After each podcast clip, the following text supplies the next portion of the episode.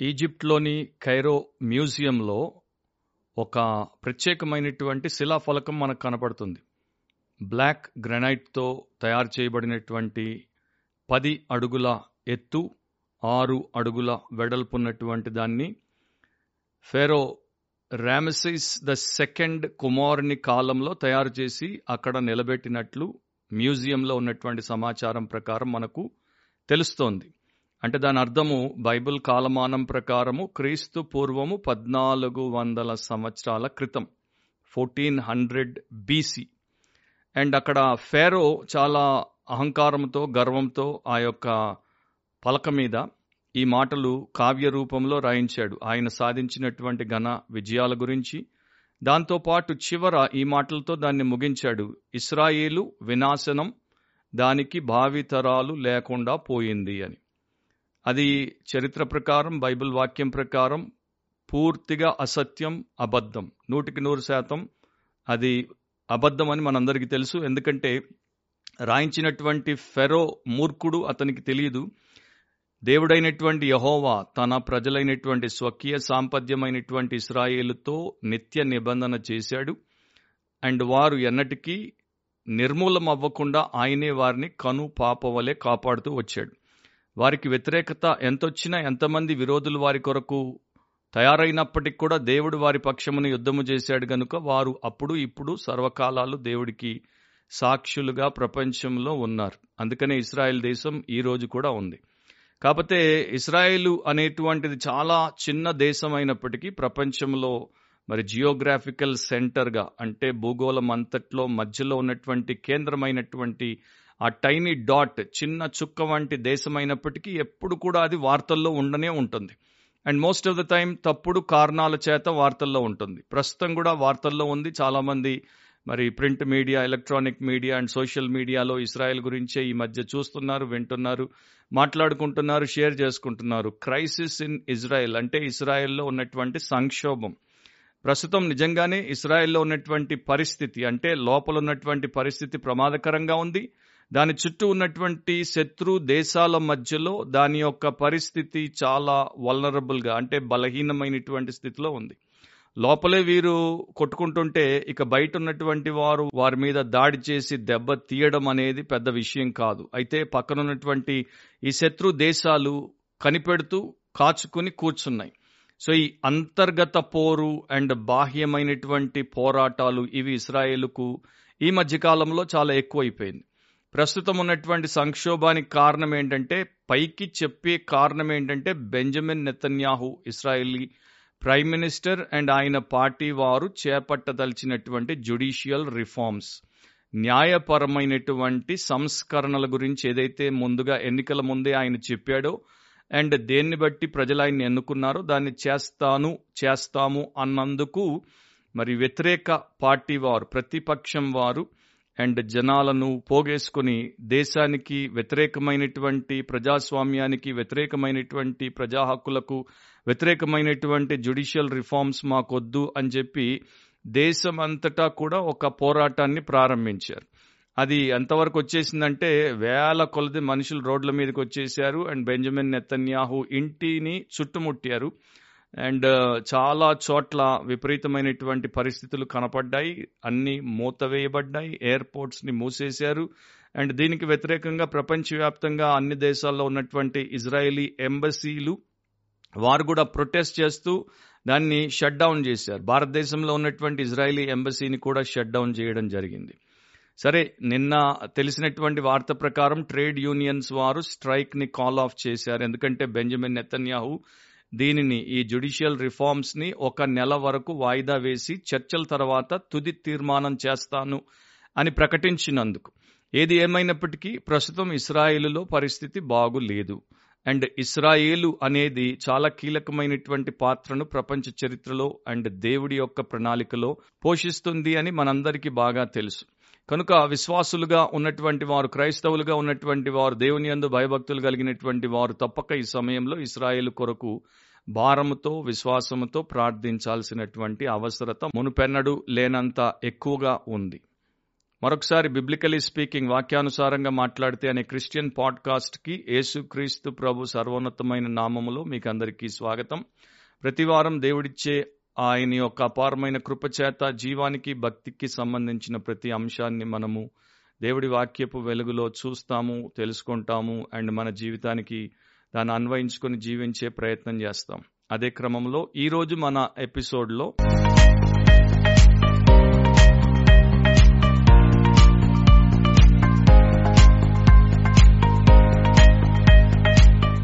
Israel ఎప్పుడు కూడా మంచి చెడు కారణాల చేత వార్తల్లోనే ఉంటుంది. ఇస్రాయేల్ చిన్న దేశమైనప్పటికీ దాని చుట్టూ ఉన్నటువంటి అనేకులకు అది చాలా భారభరితమైనటువంటి దేశం. ఇస్రాయేల్ ప్రపంచంలో ఉన్న మూడు ప్రముఖ మతాలకు కేంద్ర స్థానముగా ఉందని మనందరికీ తెలుసు. క్రిస్టియానిటీకి ఇస్లాంకి అండ్ జుడైజంకి అది కేంద్ర స్థానము. అండ్ ప్రపంచం నుండి కోట్లాది మంది ప్రజలు అక్కడికి ప్రతి సంవత్సరం వస్తారు. దాంతోపాటు ఇస్రాయేల్ దాని యొక్క మైండ్ పవర్కి ప్రఖ్యాతిగాంచింది అంటే దానికి ఉన్నంత ఈ మేధో సంపద ప్రపంచంలో మరి ఇంకే జాతికైనా ఉందా అనేటువంటి ప్రశ్న కూడా చాలా మంది వేస్తూ ఉంటారు. ఎందుకంటే గొప్ప శాస్త్రవేత్తలు దానిలో నుంచి వచ్చారు. యూదులు గొప్ప శాస్త్రవేత్తలు. ఒక పేరు చెప్పాలంటే ఆల్బర్ట్ ఐన్స్టైన్ అండ్ వారిలో గొప్ప స్కాలర్స్ ఉన్నారు అంటే విద్యావేత్తలు ఉన్నారు నోబెల్ లారెట్స్ ఉన్నారు. దాంతోపాటు టెక్నాలజీలో వారు మరి గురూస్ అంటే టెక్నాలజీ గురూస్. ఫర్ ఎగ్జాంపుల్ మనం నిత్యము వాడేటువంటి గూగుల్ గూగుల్ గైజ్ అంటారు. Larry Page and Sergey Brin ఇద్దరు కూడా గూగుల్ ఫౌండర్స్. వీళ్ళిద్దరూ యూదులు. ఫేస్బుక్ యొక్క ఫౌండర్ మార్క్ జకర్బర్గ్ యూదుడు. వాట్సాప్ని మనం వాడతాము. దాని co founder and ex CEO Jan Koum ఆయన కూడా యూదుడు. ప్రపంచంలో సాఫ్ట్వేర్ టెక్నాలజీ అనేక సంస్థల్లో వాడబట్టకు ప్రధాన కారణమైనటువంటి ఆరకల్ దాన్ని స్థాపించినటువంటి కంపెనీ యజమాని ఫౌండర్ లారీ ఎలిసన్ యూదుడు.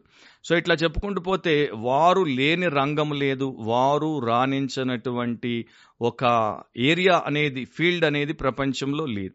మిలిటరీ పవర్ గురించి మనం ఆలోచిస్తే ప్రపంచంలో చిన్న దేశమైనప్పటికీ అందరికన్నా అధునాతనమైనటువంటి పరికరాలు అండ్ uh, అడ్వాన్స్డ్ వార్ఫేర్తో కూడుకున్నటువంటి వెపన్స్ ఇజ్రాయెల్ దగ్గర ఉన్నాయి. దాంతోపాటు ఇజ్రాయిలీ సైనికులు డేర్ డెవిల్స్ అంటారంటే వారు ఎవరి అనుమతి లేకుండా ఏ దేశంలోనికైనా చొరబడతారు. ఏదైనా చేసి తిరిగి వస్తారు. చూసి రమ్మంటే కాల్చి వచ్చే రకాలు. అంత ధైర్య సాహసాలు కలిగినటువంటి సిపాయిలు మరే సైన్యంలో లేరు. దీంతో పాటు super smart spy organisation Mossad అది ఇస్రాయేలీలకు ఉన్నటువంటి ఒక గొప్ప ఆయు పట్టు వంటిది. మొసాడ్ ద్వారా ప్రపంచంలో ఏది ఎప్పుడు ఎక్కడ జరుగుతుందో వారికి తెలిసినట్టు మరొక దేశానికి జాతికి తెలియదు. దీంతో పాటు మనీ పవర్ కూడా వారి దగ్గర విస్తృతంగా ఉంది. ప్రపంచంలో ప్రథమ బిలియనియర్ మరి జాన్ డి రాక్ఫెల్లర్ యూదుడు తర్వాత వచ్చినటువంటి రాత్స్ చైల్డ్ కుటుంబాలు ఇవి కూడా యూదులు. వారే వరల్డ్ బ్యాంక్ తర్వాత వారే ఇంటర్నేషనల్ మానిటరీ ఫండ్ వీటన్నిటికి కూడా ఆర్థికంగా వెనక నుండి సపోర్ట్ చేసినటువంటి వారు. సో ఈ ప్రకారం తీసుకుంటే ఇస్రాయేల్ చాలా చిన్నదైనప్పటికీ ఇస్రాయేల్ చాలా ఉన్నతమైనటువంటి స్థితిలో ఉంది. అది దేశంగా ఏర్పడిన తర్వాత అతి త్వరలో న్యూక్లియర్ పవర్డ్ నేషన్గా మారిపోవడం దానికి ఉన్నటువంటి ప్రఖ్యాతికి ఒక సాదృశ్యం.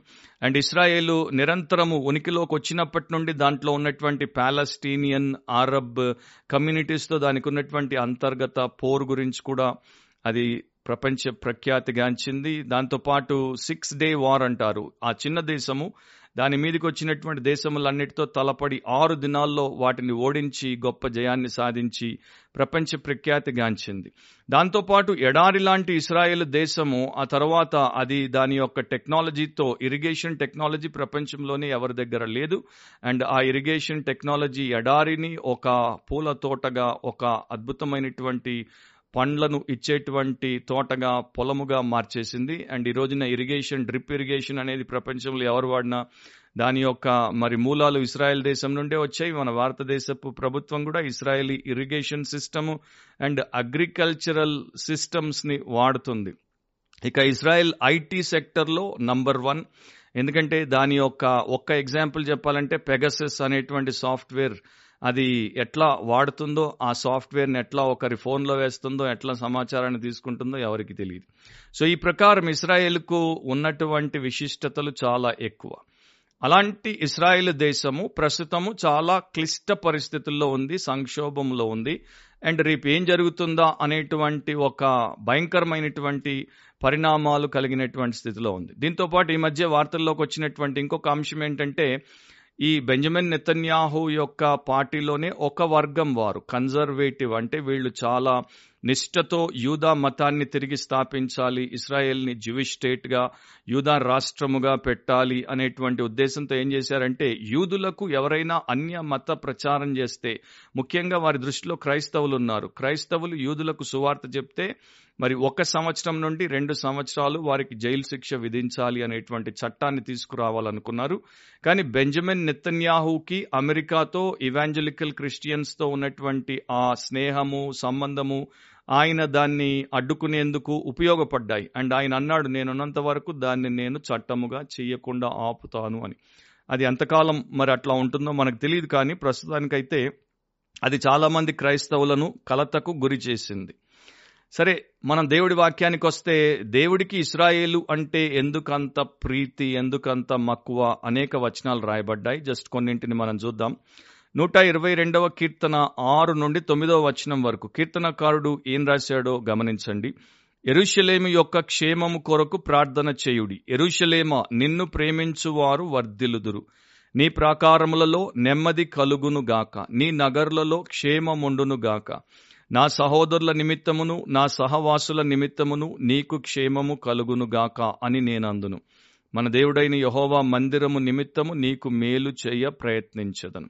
సో కీర్తనకారుడు ఎరుషలేమి యొక్క క్షేమం కొరకు ప్రార్థిస్తాడు కాంక్షిస్తాడు. ఎరుషలేంలో నెమ్మదుండాలని దాంట్లో ఉన్న సహోదరులు సహవాసులందరూ కూడా మంచి మేలుకరంగా జీవించాలని ఆయన దేవుడి సన్నిధిలో ప్రార్థించేవాడిగా ఇతరులను పురికొల్పేవానిగా ఉన్నాడు. అంత మాత్రమే కాదు ఎరుషలేంలో దేవుడి మందిరం ఉండింది కనుక ఆయన రాసిన సమయంలో మరి అలాంటి పరిస్థితి ఉండింది కనుక ఆయన ఏమంటున్నాడు నేను దానికి మేలు చేయడానికి ప్రయత్నం చేస్తాను. అఫ్ కోర్స్ ఇప్పుడు అక్కడ మందిరం లేదు కానీ అది దేవుడి యొక్క పట్టణం అది పరిశుద్ధ పట్టణం అని మనందరికి తెలుసు కనుక దాని కొరకు మనం కూడా ప్రార్థించుట అవసరం.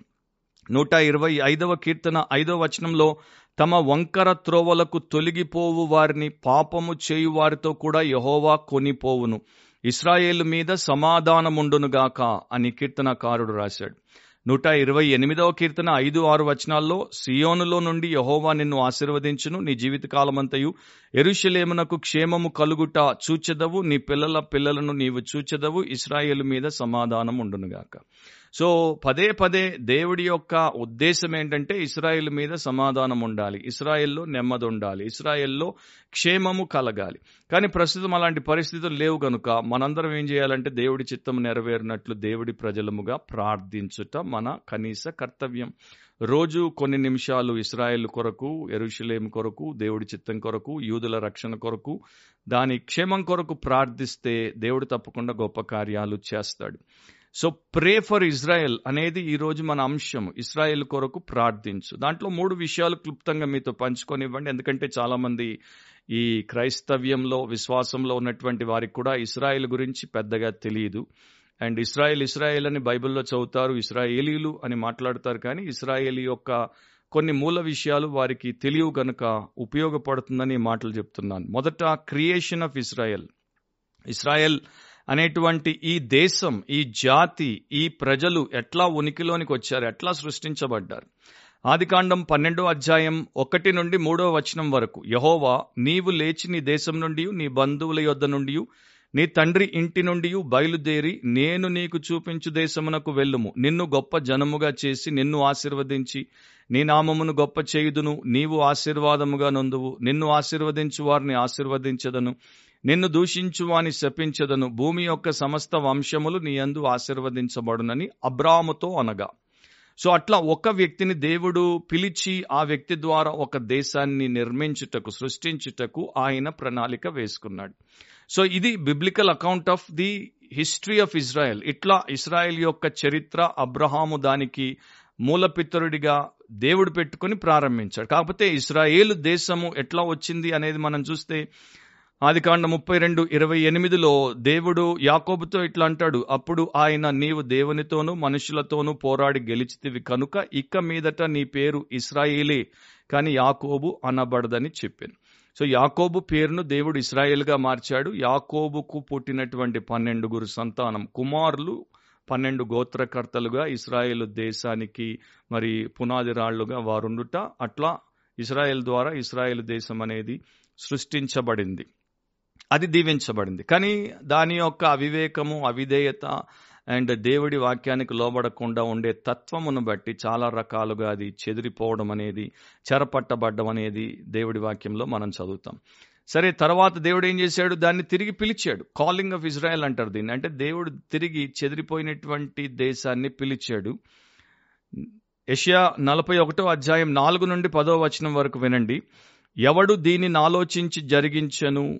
ఆది నుండి మానవ వంశములను పిలిచిన వాడనైన యహోవానగు నేనే. నేను మొదటివాడను కడవరి వారితోనూ ఉండువాడను ద్వీపములు చూచి దిగులుపడుచున్నవి బూదిగంతములు వణుకుచున్నవి జనులు వచ్చి చేరుచున్నారు. వారు ఒకనికొకడు సహాయము చేసుకొందురు ధైర్యం వహించుమని ఒకనితో ఒకడు చెప్పుకొందురు. అతుకుటను గూర్చి అది బాగుగా ఉన్నదని చెప్పి శిల్పి కంసాలిని ప్రోత్సాహపరచును. సుత్తెతో నునుపు చేయువాడు దాగలి మీద కొట్టువానిని ప్రోత్సాహపరచును విగ్రహము కదలకుండా పనివాడు మేకులతో దాన్ని బిగించును.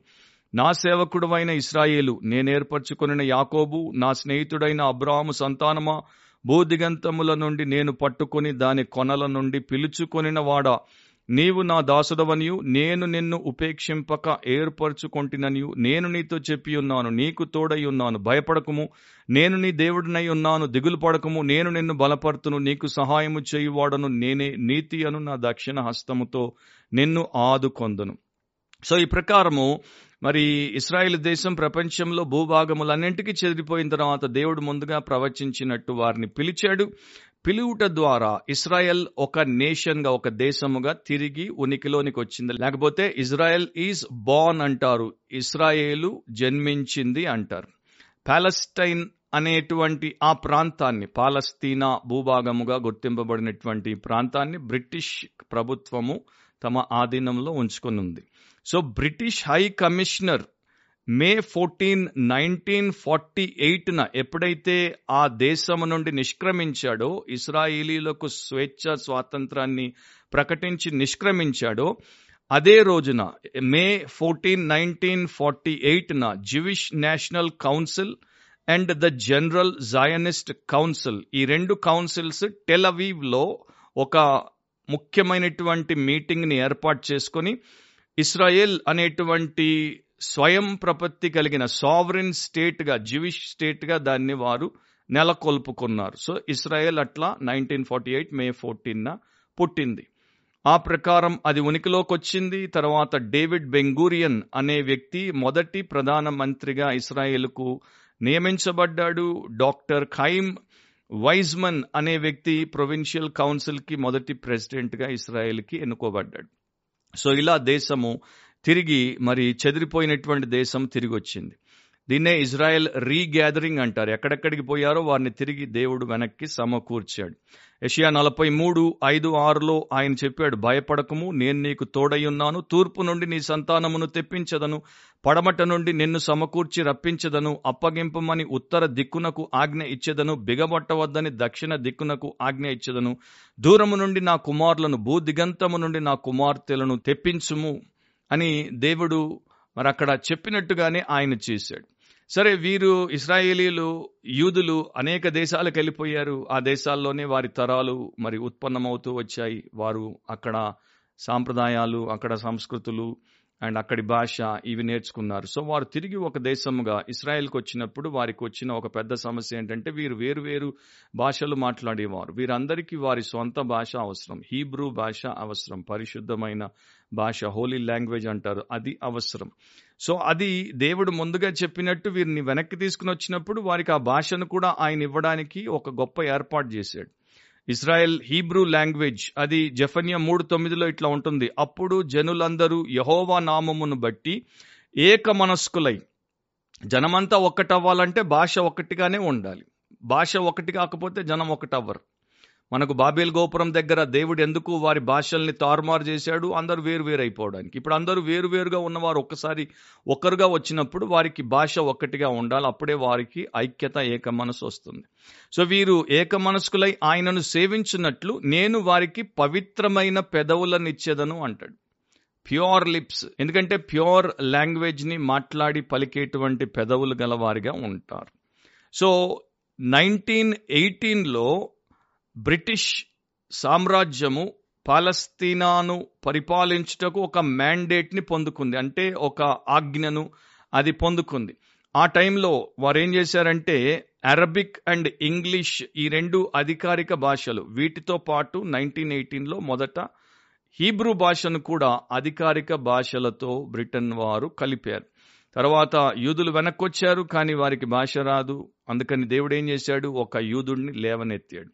ఈయన ఒక జ్యూయిష్ న్యూస్ పేపర్ ఎడిటర్ ఆయన పేరు ఎలియాజర్ బెన్ యహూదా ఈ ఎలియాజర్ బెన్ యహూదా ఏం చేశాడంటే చాలా కృషి చేసి మరుగున పడిపోయినటువంటి హీబ్రూ భాషను తిరిగి బయటికి తీసుకుని వచ్చి ప్రజలకు అందుబాటులోకి తెచ్చి వారికి నేర్పించి వారందరూ హీబ్రూ నేర్చుకుని హీబ్రూ మాట్లాడేందుకు ఇతడు మూల పితరుడిగా దేవుడి చేత వాడబడ్డాడు. ఎందుకంటే సిక్స్త్ సెంచరీ బీసీ క్రీస్తు పూర్వము ఆరు వందల సంవత్సరాల క్రితము నుండి హీబ్రూ భాష కాలక్రమేణా మాట్లాడడం తగ్గిస్తూ వచ్చేసారు అండ్ చాలా మంది హీబ్రూ భాష పరిశుద్ధ భాష అది మనం ప్రతిరోజు వాడుక భాషగా వాడుకోవద్దు అనేటువంటి ఉద్దేశంతో వేరు వేరు భాషల్లోనికి కూడా వెళ్ళారు. ముఖ్యంగా వారిని రోమీలు అండ్ ఇతరులు పరిపాలిస్తున్నటువంటి కాలంలో.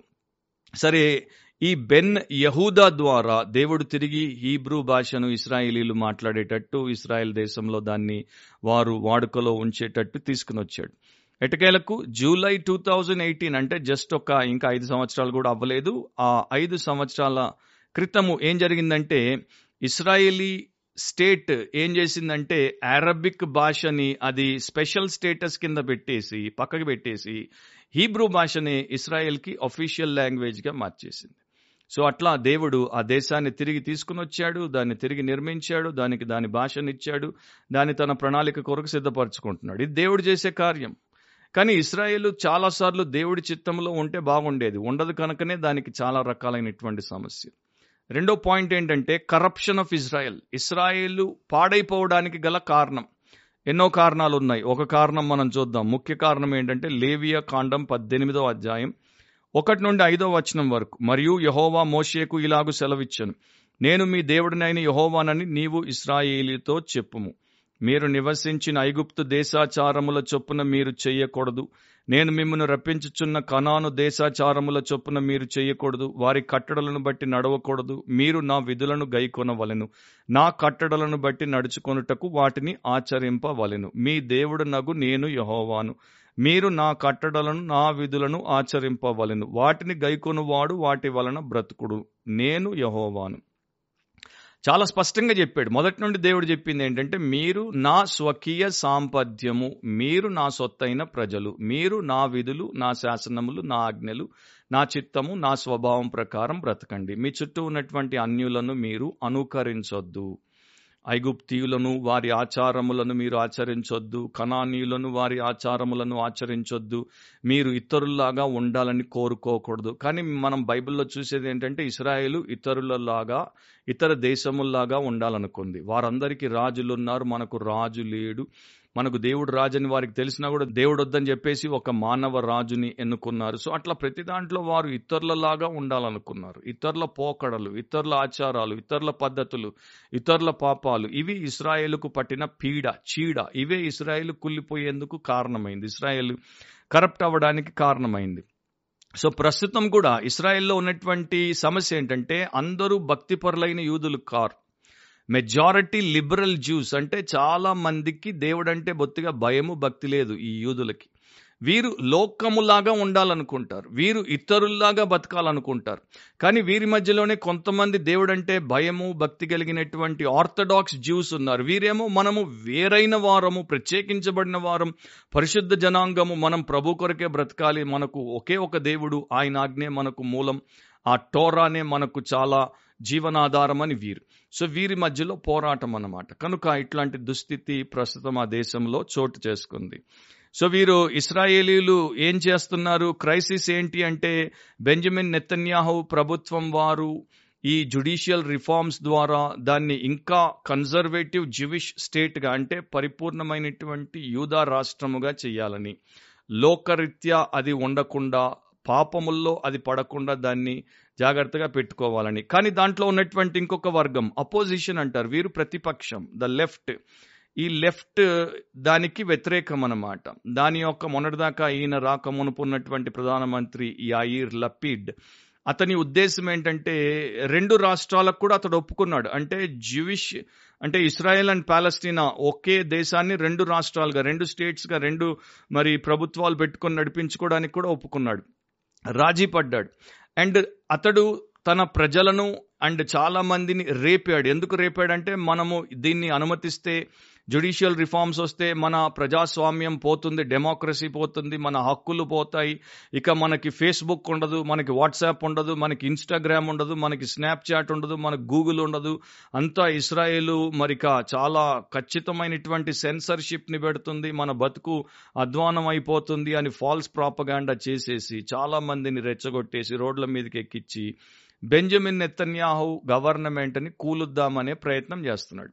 సో తద్వారా మీరు కొంత న్యూస్ని ఫాలో అవుతే మాస్ ప్రొటెస్ట్ చేయడానికి జనాలు వేల కొలది రోడ్లెక్కినప్పుడు వారు ఇస్రాయేల్ జెండాతో పాటు దాంట్లో ఇంకో ఏడు రంగుల జెండా కూడా కనపడుతుంది. రెయిన్బో ఫ్లాగ్ అంటారు. అది ఎవరికి సంబంధించింది అంటే ఎల్జీబీటీ క్యూకి ఈ పురుష స్త్రీ సంయోగులు అండ్ ఈ ట్రాన్స్ జెండర్లు అండ్ రకరకాల పాపముల్లో పడి ఉన్నటువంటి వారి యొక్క జెండా కూడా దాంట్లో ఉంది. అంటే ఈ అపోజిషన్ వాళ్ళు అందరినీ కలుపుకుపోదాం అందరిలో మనం కూడా ఒకరంగా ఉందాం అలాంటి వాదాన్ని వారు తీసుకుని వచ్చారు. అందుకనే బెంజమిన్ నెతన్యాహోని ప్రైమ్ మినిస్టర్ అయినటువంటి ఆయన్ని క్రైమ్ మినిస్టర్ అన్నారు. యాక్చువల్ క్రైమ్ చేసేది వీళ్ళు. సో దీన్ని లిబరల్ లెఫ్ట్ అంటారు. వీరు ప్రపంచమంతట్లో ఒకే ఒక జ్యూవిష్ స్టేట్ ఉందంటే ఒకే ఒక యూదా రాష్ట్రం ఉంది. అది ఇస్రాయిల్. ఇప్పుడు వీళ్ళు దాన్ని కూడా యూదా రాష్ట్రంగా ఉంచకూడదు. దాన్ని కలుషితం చేసేయాలి అన్నది వీళ్ళ యొక్క ఆలోచన. కనుక వీళ్ళు ఈ రకంగా ఈ కాన్ఫ్లిక్ట్ని అంటే ఈ యొక్క పోరాటాన్ని లేవనెత్తారు. అండ్ ఇది ఒక పెద్ద టర్మాయిల్ అయిపోయింది. ఇది ఒక పెద్ద క్షోభ అయిపోయింది. ఇక రాబోయే రోజుల్లో ఏమవుతుందో మనకి తెలియదు చెప్పడం కూడా కష్టము. కానీ దుస్థితి అండ్ దుర్దినాలు ముందున్నాయని చాలామంది అంటారు. కొంతమంది ఈ ప్రాఫెసీ టీచర్స్ ప్రవచనాల గురించి బోధించే వారు ఏమంటారంటే ఇట్లాగే ఇస్రాయేలు ఈ యొక్క అరాచకాలతో ఉన్నప్పుడు ఇక క్రీస్తు విరోధిని అంగీకరించడానికి స్టేజ్ సిద్ధమైపోయింది. ఇక చాలా ఈజీగా ఇక్కడ నుండి అక్కడికి వెళ్ళిపోతుందని కొంతమంది అంటారు. కాలమే చెప్పాలి. ఏమవుతుందో మనకి వాక్యం చెప్తోంది. దాన్ని బట్టి మనం అట్లాంటి సూచనలను చూడొచ్చు. మత్త ఇరవై నాలుగు రెండులో యేసుప్రభు చెప్పారు అందుకు ఆయన మీరు ఇవన్నీ చూచుచున్నారు కదా రాతి మీద రాయి ఒకటి అయినను ఇక్కడ నిలిచి ఉండకుండా పడద్రోయబడినని మీతో నిశ్చయముగా చెప్పుచున్నానని వారితో చెప్పాను. సో ఆయన ఎట్లాగైతే ఆ రోజుల్లో చెప్పాడో దాని ప్రకారమే నిజంగానే ఇస్రాయేల్ దేశం ఆయన కాలం తర్వాత సెవెంటీ ఏడులో రాతి మీద రాయి లేకుండా పడిపోయింది. లూక ఇరవై ఒకటి ఇరవై నాలుగులో వారు కత్తివాత కూలుదురు చెరపట్టబడిన వారై సమస్తమైన అన్య జనముల మధ్యకు పోవుదురు అన్య జనముల కాలములు సంపూర్ణమగు వరకు. ఎరుషలేము అన్య జనముల చేత త్రొక్కబడును అని చెప్పబడినట్టుగానే జరుగుతూ వచ్చింది. ఫర్ ఎగ్జాంపుల్ ఏడి సెవెంటీలో రోమన్ ఆర్మీని టైటస్ తీసుకుని ఎరుషలేంలోనికి ప్రవేశించినప్పుడు నూట నలభై మూడు దినాలు ముట్టడి వేశాడు. ఆయన కొంతమంది అనుకున్నట్టు ఆయన నిజానికి మందిరాన్ని కూల్చేసి దానిలో ఉన్న బంగారాన్ని తీసుకోమని సైనికులకు చెప్పలేదు.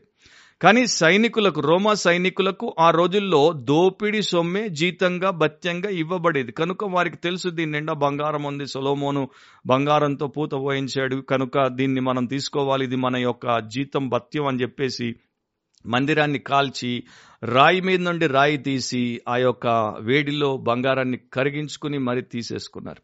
సో అట్లా యేసుప్రభు ఏదైతే చెప్పారో దాని ప్రకారమే అది కూలిపోయింది.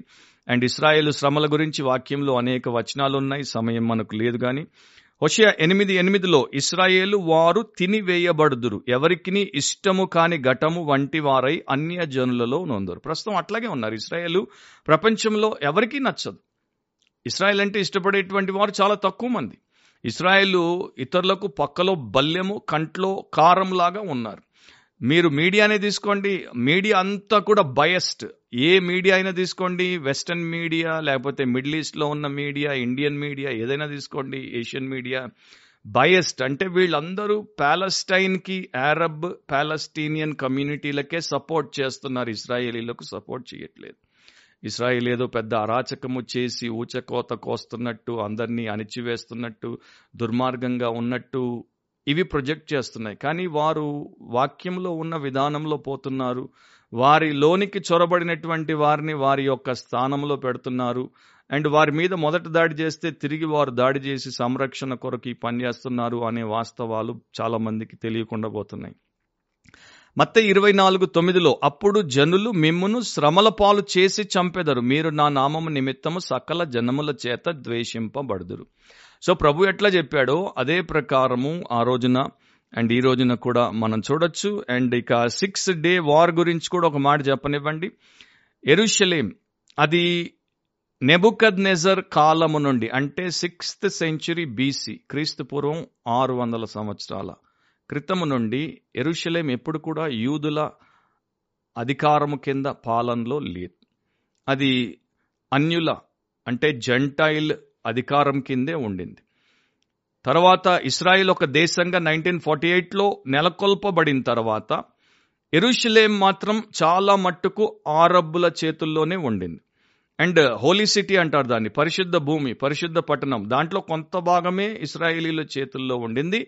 మిగతా అంతా కూడా ఆ యొక్క టెంపుల్ ఏరియా వెయిలింగ్ వాల్ ఏడ్చే గోడ ఇవన్నీ కూడా జార్డేనియన్ టెరిటరీ జార్డేనియన్ రాజు యొక్క అధికారం కింద ఉన్నాయి.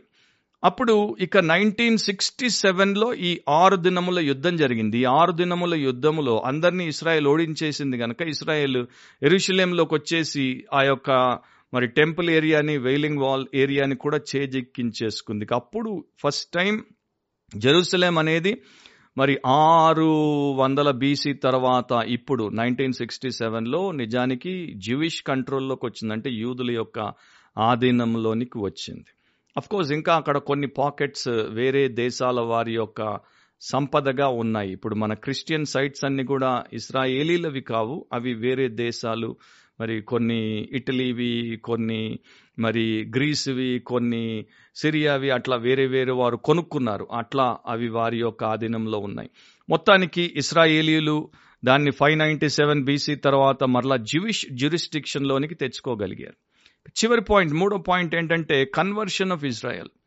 ఏది ఏమైనప్పటికీ దాని చరిత్ర ఎట్లా ఉన్నా అది ఎన్ని రకాలుగా మరి కాన్ఫ్లిక్ట్స్ పోరాటాల గుండా వచ్చిన చివరికి దేవుడు దాని గురించి ఏమి చెప్పాడు ఏమి చేస్తాడు అనేది చూస్తే కన్వర్షన్ ఆఫ్ ఇస్రాయల్ లూకా పంతొమ్మిది నలభై ఒకటి నుండి నలభై నాలుగు వరకు ఆయన పట్టణమునకు సమీపించినప్పుడు దానిని చూచి దాని విషయమై ఏడ్చి నీవును ఈ నీ దినమందైనను సమాధాన సంబంధమైన సంగతులను తెలుసుకుని ఎడల నీకెంతో మేలు. కానీ ఇప్పుడవి నీ కనులకు మరుగు చేయబడి ఉన్నవి ప్రభు నిన్ను దర్శించిన కాలము నీవు ఎరుగకుంటివి కనుక నీ శత్రువులు నీ చుట్టూ గట్టు కట్టి ముట్టడి వేసి అన్ని ప్రక్కలను నిన్ను అరికట్టి నీలోనున్న నీ పిల్లలతో కూడా నిన్ను నేల కలిపి నీలో రాతి మీద రాయి నిలిచి ఉండ నీ అని దినములు వచ్చునని చెప్పాను. సో యేసు ఇస్రాయిల్ కొరకు ఏడ్చాడు. అండ్ ఇస్రాయేలీలు కనువిప్పు కలిగి ఆయన్ని మెస్సియాగా రక్షకునిగా అంగీకరించి రక్షించబడాలనుకున్నాడు. కానీ వారు ఆయన్ని అంగీకరించలేకపోయారు. కనుకనే ఇప్పుడు దాదాపు రెండు వేల సంవత్సరాలు కాలం అయిపోయిన తర్వాత కూడా ఆయన వారి కోసం ఏడ్చాడు. కానీ వారు పోయి గోడ దగ్గర ఏడుస్తున్నారు.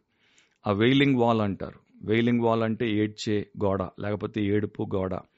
నా మీకు తెలుసో తెలియదో కానీ ఇస్రాయెల్లో జెరూసలేంలో జెరూసలేం పోస్ట్ ఆఫీస్ అంటారు జేపీఓ.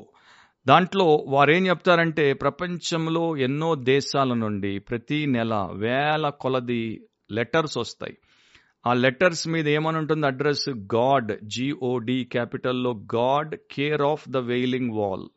అంటే ఏడుపు గోడ దేవుడు కేర్ ఆఫ్ ఏడ్చు గోడ లేకపోతే ఏడుపు గోడ వాట్ ఎవర్ వెయిలింగ్ వాల్. అని వస్తాయి. అంటే ఆ ఉత్తరాలు వీరు తీసుకెళ్ళి పోస్ట్ ఆఫీస్ వాళ్ళు ఆ గోడలో పెట్టాలి. పెడితే వారి ప్రార్థనకి దేవుడు జవాబిస్తాడు. అది వారి యొక్క విశ్వాసం.